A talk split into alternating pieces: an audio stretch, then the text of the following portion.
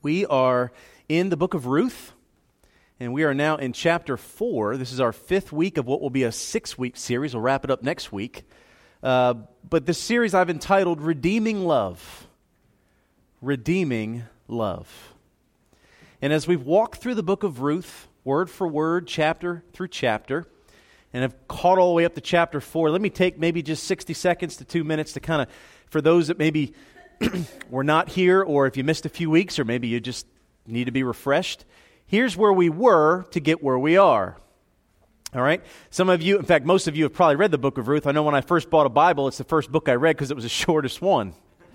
So I got to start somewhere, right? So I started with Ruth. But here's what happens to get us to where, where we are today. We talked in the very beginning of chapter 1 in Ruth about this story of a woman named Naomi who married a Jewish man named Elimelech.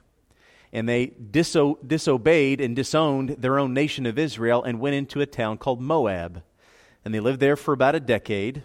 And they had two sons that had two wives. And one day, Naomi wakes up and realizes her husband has now died, her two sons have now died, and it's just her and her two daughters in law. And she tells both her daughters in law to just leave, go, go back to your home. I, am not going to have any more children, and even if I do, I'd have to get married today, which I won't.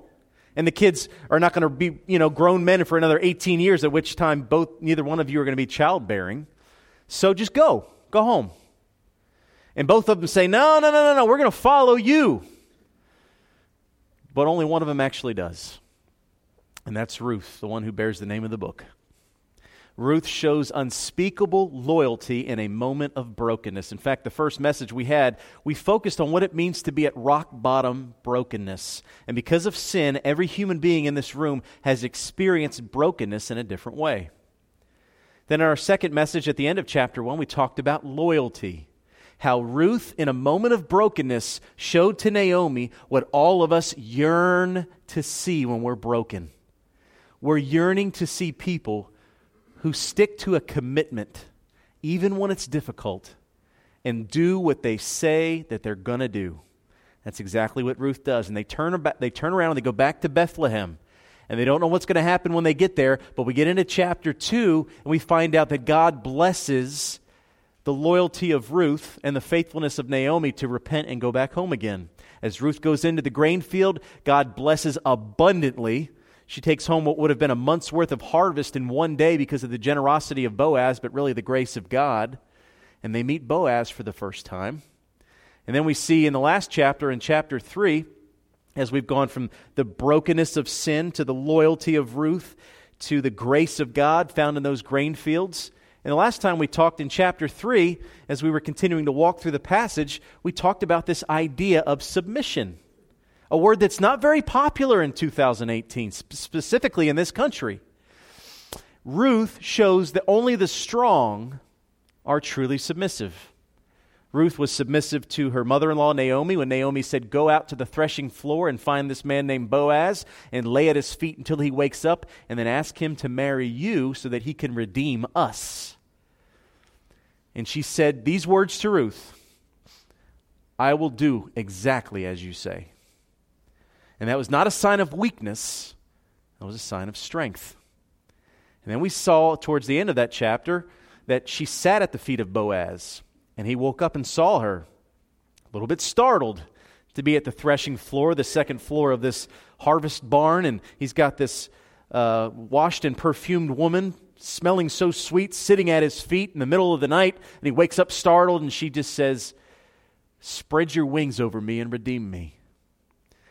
And what Boaz says is listen, there's a process here, and there are men in the family that you were married into who are closer to you than I am. They have first right to redeem you, but if they don't, I will. And the chapter ends with Boaz saying, Stay at my feet until the morning, and when I wake up, I'm going to go pursue who this Redeemer might be. And that's what leads us into the beginning of chapter 4, which is where we are today. The title of our message here this morning is Counting the Cost of redemption, counting the cost of redemption. So we've talked about brokenness and loyalty and grace and submission. If there's a key word for today that I want you to leave with, that word simply is redemption. But to get us ready for the passage, what I often like to do is to prime the pump, open up your heart and mind, make you think a little bit. And uh, I'm going to ask you a question that all of us can have an answer to. Here's what I want to ask you What is the most expensive thing you've ever purchased, and how did you feel handing the money over for it? Think about it. The most expensive thing you've ever bought, and how did you feel when you were at the cash register? How did you feel when you were handing over the cash, or most likely the credit card or the check? Well, I mean, think about it. That the trembling of the hand. Uh, I thought about this myself as I was going through the passage. There's only two times in my life that I wrote a check that had five numbers on it. two times. And I'm reminded of those two times because they're both parked out there in the parking lot. and the funny thing is, my uh, one of my lifelong friends called me this past week. He just bought his son his first truck. And he said to me, he said, I'm sure you don't have that Silverado you bought years ago when you were living out in California. I said, You'd be wrong. It may have just about 200,000 miles on it and it's a 2002, but I remember the day I handed that check over for it and I feel the weight of that even today as I get in that car. I'm going to ride that thing till the wheels come off. Because I remember the cost. I remember the cost. All of you have made sacrifices in your life to have things that you thought were important. And perhaps you treasure them and you cherish them because you knew the cost. Well, today we're going to be looking at this passage in Ruth chapter 4, verses 1 through 12, and we're going to be counting the cost. We're going to be looking at the cost that Boaz has to face in order to redeem Ruth. Before we do that, I want to remind you of something that came to my mind as I was reading this passage. I don't know if anyone in this room has ever seen a movie called Brewster's Millions. Yeah, there's a couple hands raised in the back. Brewster's Millions. I don't know why this story kept coming to my brain as I was reading this passage, and, and you thought, man, Bo, where are you going go? Where are you going at with this? Well, stay tuned. So, Brewster's Millions uh, started off as a book that was written in 1902. Then it became a play that was made in 1906. Then it was made into a black and white movie in 1945, which I've actually seen the black and white movie, which is pretty good. But in 1985, they remade the movie again with one of my favorite actors, Richard Pryor, as the main character, one of the best comedians who's ever walked the face of the earth. And uh, Richard Pryor was this character, Montgomery Brewster, who was a minor league pitcher making no money. And one day he finds out that he has this very wealthy uncle who's passed away that he didn't even know and this uncle has decided to leave him the family fortune, which is $300 million. But to receive the $300 million, the stipulation is he has to spend $30 million in 30 days. And the, the whole movie, and I won't give away the whole plot. If you haven't watched it, I you know rent it on Netflix or whatever. But um, basically the whole plot, the whole 30 days, he's trying as hard as he can to spend $30 million, and all these things are happening. He's going over to the casino, and when he drops on the blackjack, he actually doubles his money and he can't give it away. He tries to run for mayor and throw all his money into a campaign, and people actually want to vote him as the mayor, and all these things keep happening. And it's a funny story. I won't tell you the ending, but I'll just say this. The reason why the rich uncle wanted him to spend $30 million in 30 days is he wanted him to feel what it was like to spend that type of money so that when he inherited the real money, he'd think twice about it. He wanted him to feel the weight and the cost of blowing through that type of money that he would be physically sick at the idea of actually spending it when he got it. Now, here's the difference between that movie and what we're going to read here in chapter 4. In that movie, Richard Pryor had to make sacrificial purchases to receive a family inheritance. What we'll find out as we walk through the first 12 verses of chapter 4 is Boaz is going to have to make a sacrificial purchase, yet he is not the one who's going to receive the inheritance. He is purchasing it sacrificially for someone else. So if you have a Bible, please turn with me to the book of Ruth. And as you're turning there, I want to remind you of the main idea. Okay? In one sentence, as you're turning to Ruth chapter 4, what I want to say is Boaz's sacrificial purchase of Ruth's earthly redemption helps us to understand Christ's sacrificial purchase of our eternal redemption. So, as I said in every week, as we walk through the passage, there's, there's an earthly story, and we don't want to bypass that. There are real people. This really happened. We want to stop and think about Ruth and Boaz, but we also want to see, as we walk through these 12 verses, how does this point to Jesus, and how does this affect our life as well? So, if you have a Bible, please turn with me to Ruth 4. If you don't, grab the Pew Bible in front of you. We're on page uh, 263 in your Pew Bible, and if you would stand at this time out of the reverence of the reading of God's holy, infallible, inerrant, perfect, and fully sufficient word. We're in Ruth chapter 4, and we are in verses 1 through 12. Hear God's word to us, starting in verse 1 of chapter 4. It says, Now Boaz had gone up to the gate and sat down there, and behold, the Redeemer of whom Boaz had spoken came by. So Boaz said, Turn aside, friend. Sit down here. And he turned aside and sat down, and he took ten men of the elders of the city and said, Sit down here. So they sat down. Then he said to the Redeemer, Naomi, who has come back from the country of Moab, is selling the parcel of land that belonged to our relative Elimelech. So I thought I would tell you of it and say, Buy it in the presence of those sitting here and in the presence of the elders of my people. If you will redeem it, redeem it. But if you will not, tell me that I may know, for there is no one besides you to redeem it, and I come after you. And he said, I will redeem it. Verse 5 Then Boaz said, The day you buy the field from the hand of Naomi, you also acquire Ruth the Moabite, the widow of the dead, in order to perpetuate the name of the dead in his inheritance. Then the Redeemer said, I cannot redeem it for myself, lest I impair my own inheritance. Take my right of redemption yourself, for I cannot redeem it. Now, this was the custom in former times in Israel concerning redeeming and exchanging. To confirm a transaction, the one drew off his sandal and gave it to the other, and this was the manner of attesting in Israel. So when the Redeemer said to Boaz, Buy it for yourself, he drew off his sandal. Then Boaz said to the elders and all the people, You are witnesses this day that I have bought from the hand of Naomi all that belonged to Elimelech and all that belonged to Chilion and Mahlon.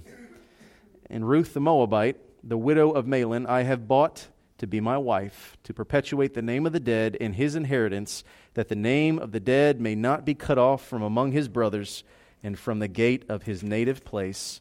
You are witnesses this day. Then all the people who were gathered at the gate and the elders said, We are witnesses. May the Lord make the woman who is coming into your house like Rachel and Leah, who together built up the house of Israel.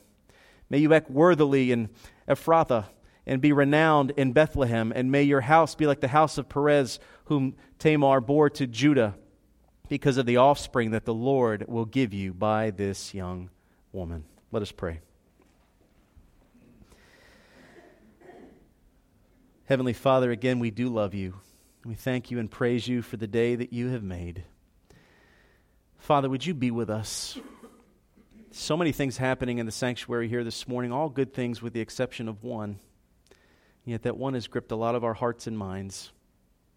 Father, again, we do pray that you be with Brother Ronnie right at this hour as he heads to Vidalia, Father. And I, I pray for us as we, in the next 15 minutes, consider the truth of your word. Let us just, even for these few moments, Father, allow you to speak to us. Clear our hearts and minds. Allow us to receive the truth of your word. Allow us to respond to it in repentance and faith. Father, would you just draw us close to you? We need you right now, Father, right now. Let your spirit be evident in this room, we pray. In Jesus' name, amen. As we uh, start off again in the beginning of chapter 4 of the book of Ruth, and the key word being redemption, I always like to define our terms because sometimes we just have a different definition. In my own words, I would say redemption means simply to be saved from a helpless position of loss and restored to a blessed position of gain. All right? When you are redeemed, it means you had something that was lost and you need to get it back. And if you are redeemed, it means that you have no power to get it back yourself. You need a redeemer. And so, one of the things we mentioned, uh, I think last time we met before Easter, is the, one of the main terms that, unless you're from Israel, you may not know, is the term kinsman redeemer. And So we defined that a couple of weeks ago, but repetition is good for us. So uh, let's talk about it again. What is a kinsman redeemer? What is it? I mean, in America in 2018, you never hear the term, it doesn't really exist with us.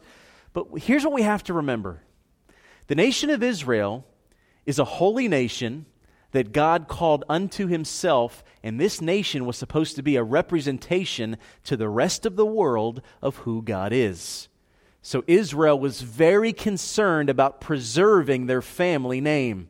If you were an Israelite, you came from one of the 12 tribes of Israel, and that was really important. And you did everything you could to preserve the family line. And so kinsmen redeemers would come along, and what they were were men within the same family, the same tribe, who, if you lost something or were in danger of losing something, they could come and redeem you to restore the family line. Now, to redeem, they could redeem land that was lost. Okay, if someone had sold themselves into slavery, gotten into some trouble, they could redeem them from slavery. All right? There, there's, there's all kinds of things. There's property, slavery. You could avenge the death of a family member or become a trustee of the family. There were so many different ways in which you could be a kinsman redeemer. But one of the main ways was that if you married a widow from someone in the family line, you could marry them, have more children, and those children would be preserving the family name. And that's exactly what we're seeing here as we walk to chapter 4. There is property involved, and that's where the, the passage starts. But then we find out there's a lot more than that. Ruth, the young widow, has, does not have children. And so anyone who buys this land for Naomi's family, which was her husband Elimelech, also has to take with them Ruth and have children, and the children that they have with Ruth, they're the ones that get to keep the inheritance. And as we see, that all the terms of this are not laid out right away, but because they're not, we see the heart of those who are truly called to redeem and how they respond. And again, as we walk through this, I would also hope that we would stop and think as we walk through the passage how this affects our relationship with God through Jesus Christ as well. So let's jump right into the text in verses 1 through 4 as we took, take a look, number one, at the plan of redemption.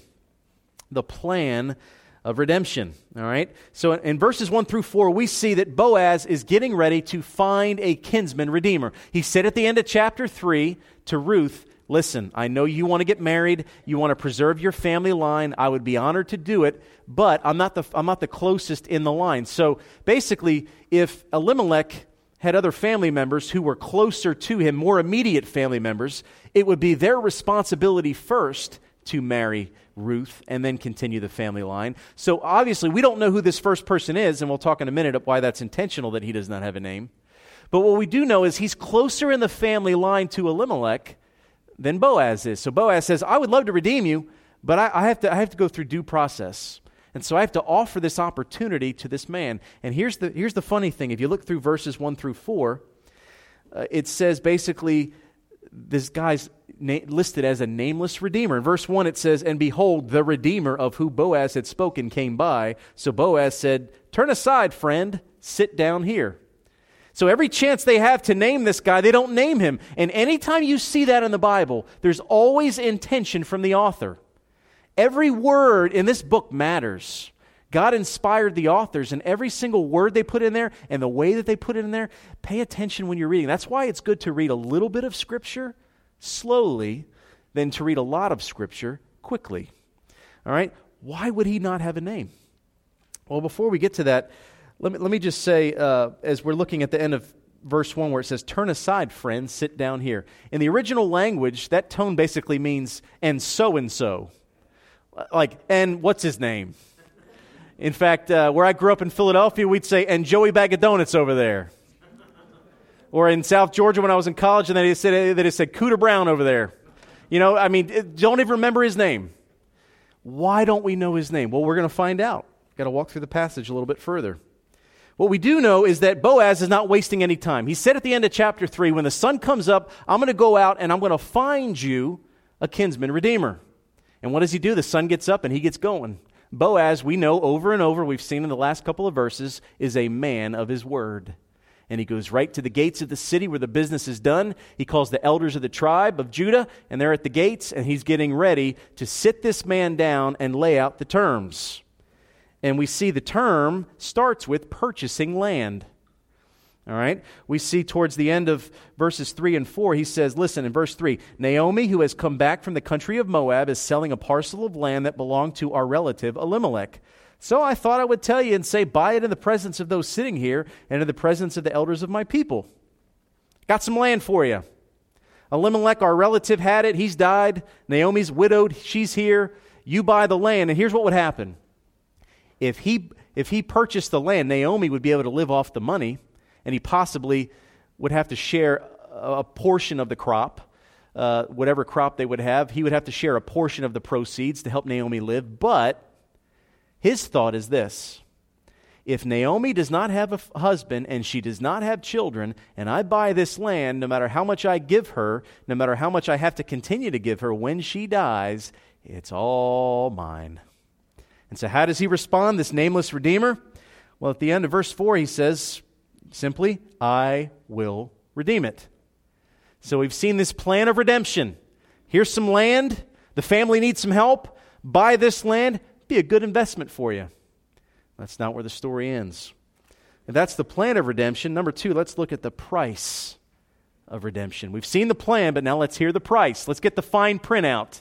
All right, let's see all the uh, stipulations that are involved. As we see in verses 5 through 6, it says, Then Boaz said, The day you buy the field from the hand of Naomi, oh, by the way, you also acquire Ruth the Moabite, the widow of the dead, in order to perpetuate the name of the dead in his inheritance. And now in verse 6, we see his true heart. He says, Then the Redeemer said, I cannot redeem it for myself, lest I impair my own inheritance. Take my right of redemption yourself, for I cannot redeem it. So we saw the plan of redemption. And this man seemed pretty interested in it. Sounds like a good investment. Yeah, I may have to give a little bit of money out front to, to Naomi, help her live for the rest of her life. I may have to give a portion of the proceeds if I decide to crop the land. But when she dies, it's all going to be mine. And all of a sudden, Boaz says, Not so fast. If you buy the land, you also have to marry Ruth. And if you marry Ruth, then the children that you are called to have, those children get all of this inheritance. You are merely, merely redeeming this family and preserving its name.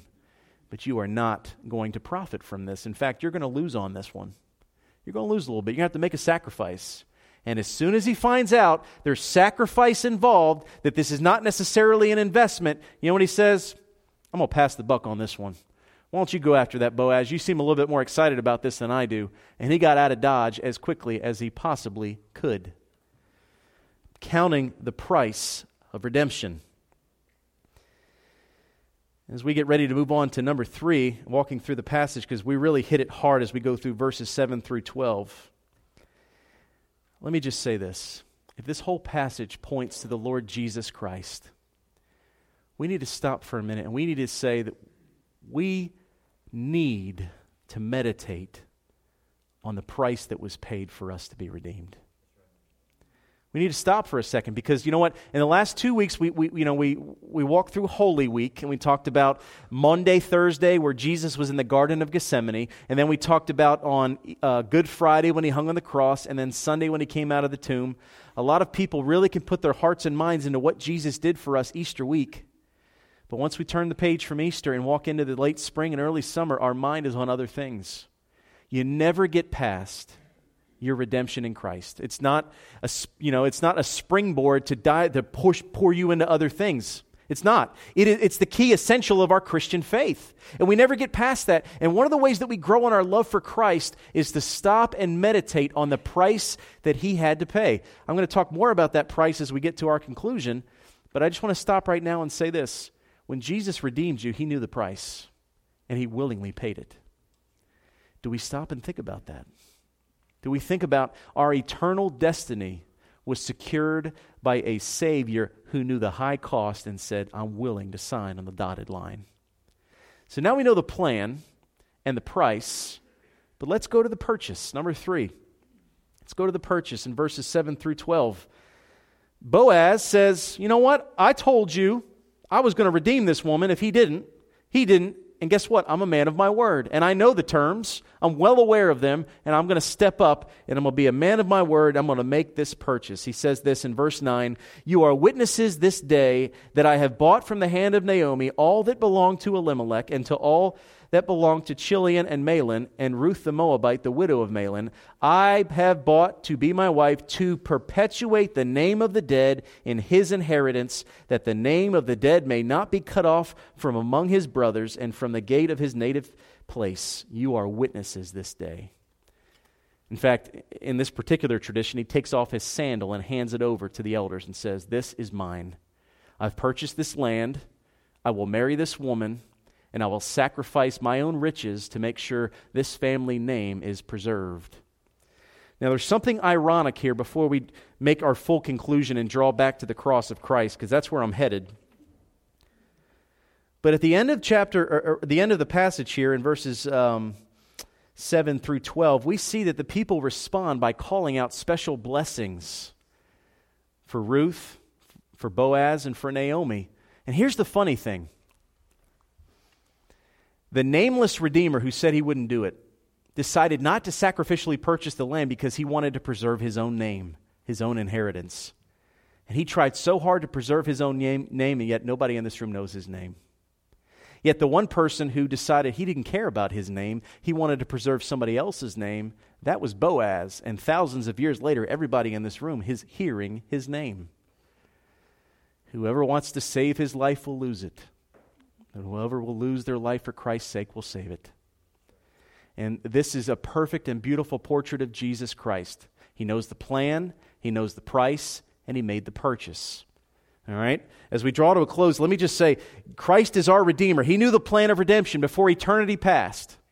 In Galatians chapter 4, verses 4 through 5, it says, But when the fullness of time had come, God sent forth his Son, born of a woman, born under the law, to redeem those who were under the law, so that we might receive adoption as sons. Think about the parallel between Boaz redeeming Ruth, preserving the family line of Elimelech, and taking what was lost and restoring it to them, to Jesus Christ, the Son of God, who was sent forth to redeem those who were under the law, that, as it says here at the end of verse 5 in Galatians 4, that so that they might receive adoption as sons. He gave up his family privilege that we would have family privilege. Boaz gave up his inheritance so that Ruth and eventually her children could have an inheritance. That's the plan of redemption. What about the price? I know that Jesus counted the cost, and here's why I know it the Garden of Gethsemane. He sat there, and in Mark 14 36, it says, Abba, Father, all things are possible for you. Remove this cup from me, yet not what I will, but what you will. Jesus was not surprised when he went to the cross. It wasn't like when he got there, he said, Man, this is worse than what I signed up for. I can't believe how difficult this is. He knew that separation from the Father and being punished for our sins was going to be inexpressible pain. In fact, he knew it in such a way, in his humanity, he said, If there's another way, I don't want to go this way. But if there's not, this is your will, then I'll do it. And he did it. Same thing with Boaz. Nevertheless, not my will, but yours. Nevertheless, if he won't buy and redeem Ruth, I will. And he did what he said he was going to do. He knew the price, and then finally he made the purchase. And for Jesus, that purchase is perfectly portrayed in 2 Corinthians 5.21. It says, For our sake he made him to be sin who knew no sin, so that in him we might become the righteousness of God. He made the purchase by becoming an object of wrath that we deserved. He lived the life we should have lived. He died the death that we should have died so that we could live forever. Let us not miss the, the humanity and the deity, the humanity of Christ and the humanity of Boaz. There is an actual man named Boaz who actually sacrificed his life for a woman named Ruth. But there's actually a man named Jesus who's fully God and fully man, who actually sacrificed his life for our salvation. And both of those work perfectly together in this beautiful portrait of the gospel. So, as we draw to a close in one sentence, I, I, want us to think about this. Here's our response. If Christ sacrificed everything to redeem your soul, what are you willing to sacrifice to glorify his name? You know, Jesus warns us about this throughout the Gospels. He says in Luke 9 23, If anyone would come after me, let him deny himself and take up his cross and follow me.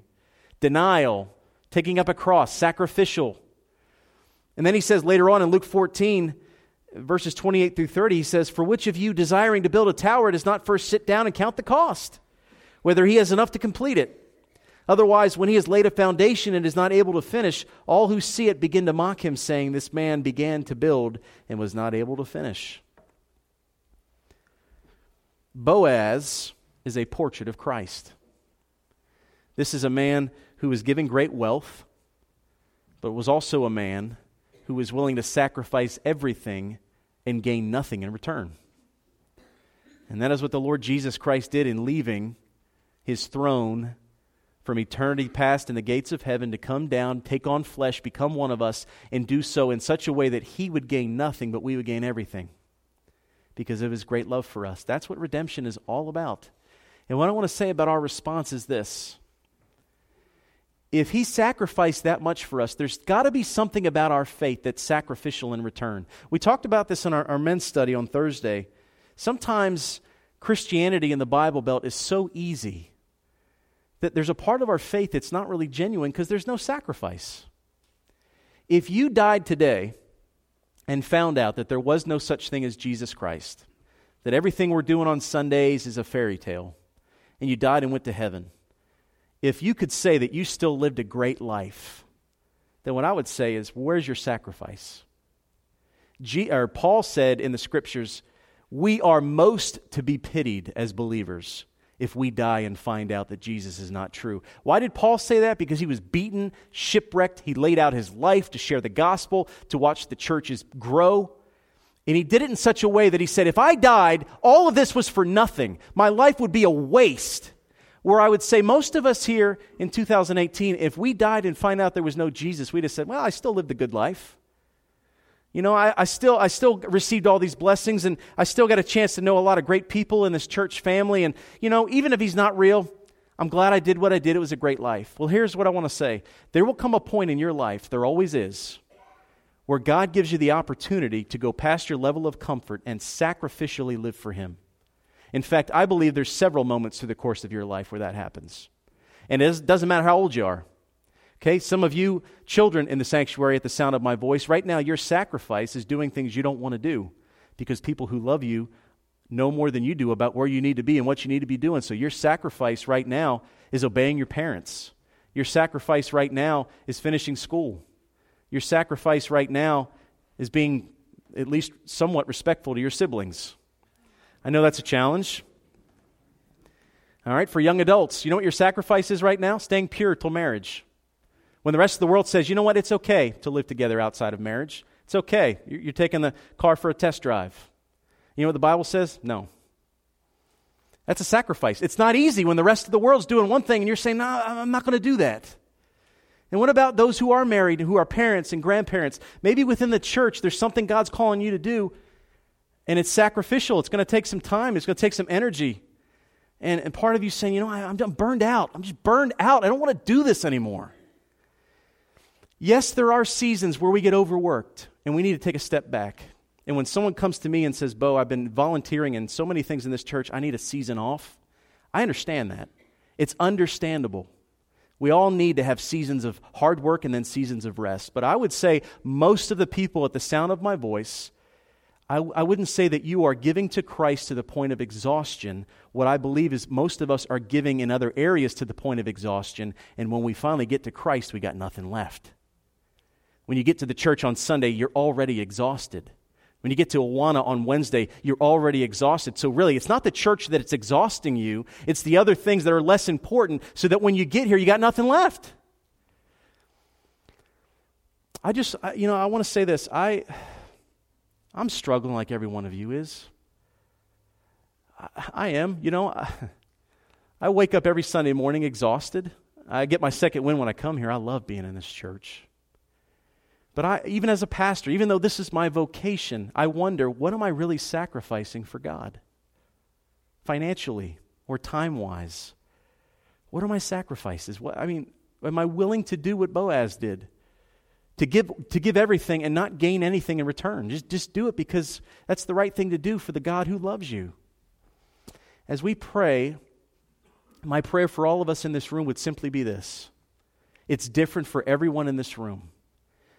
But let us pray this week about what, cost do we need to consider and what sacrifice do we need to make to make God's name great in our life? It may be a ministry in this church, it may not be. It may be a ministry in the community. It may be a decision you have to make in your family, a decision you have to make in your neighborhood, a decision you have to make in your job to take a stand for Jesus that will cost you something. My prayer as we get ready to, to, to exit into our Sunday afternoons and we head in separate directions, that all of us would count the cost of redemption. Let's pray.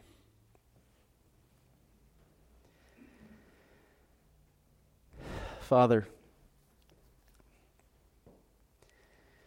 your word is so true and it's so rich. I wish we could have spent a whole lot more time in the text today. I know we're scattered today. There's so much happening, Father. Again, we pray for Brother Ronnie. I pray as he continues to make the journey to Vidalia that you would stabilize him and restore him. Father, my heart is scattered this morning thinking about him. Be with Miss Janie. But my heart's burdened for everyone in this room and myself included, Father. I can't, I can't get past this, God. When every time I read these, these passages, I just think about how much sacrifice that you've made for us and, I, I know I'm not sacrificing for you the way that I could, and I know that we're not. Father, would you help us to step outside of our comfort zone and live for you in such a way that if we died and find, found out that you weren't real, that we'd be pitiful creatures because our whole life was dependent upon you being real. Father, would you help us today? I pray that you would burden the hearts of anybody in this room who does not know your Son as Lord and Savior, that they would repent and give their life to you but for anyone who does claim your name, that they would make a commitment and a sacrifice to serve you in a way that maybe they haven't before, Father. Let your spirit move in our hearts and minds at this time, we pray, in a way that only you can. In the name of your Son, amen.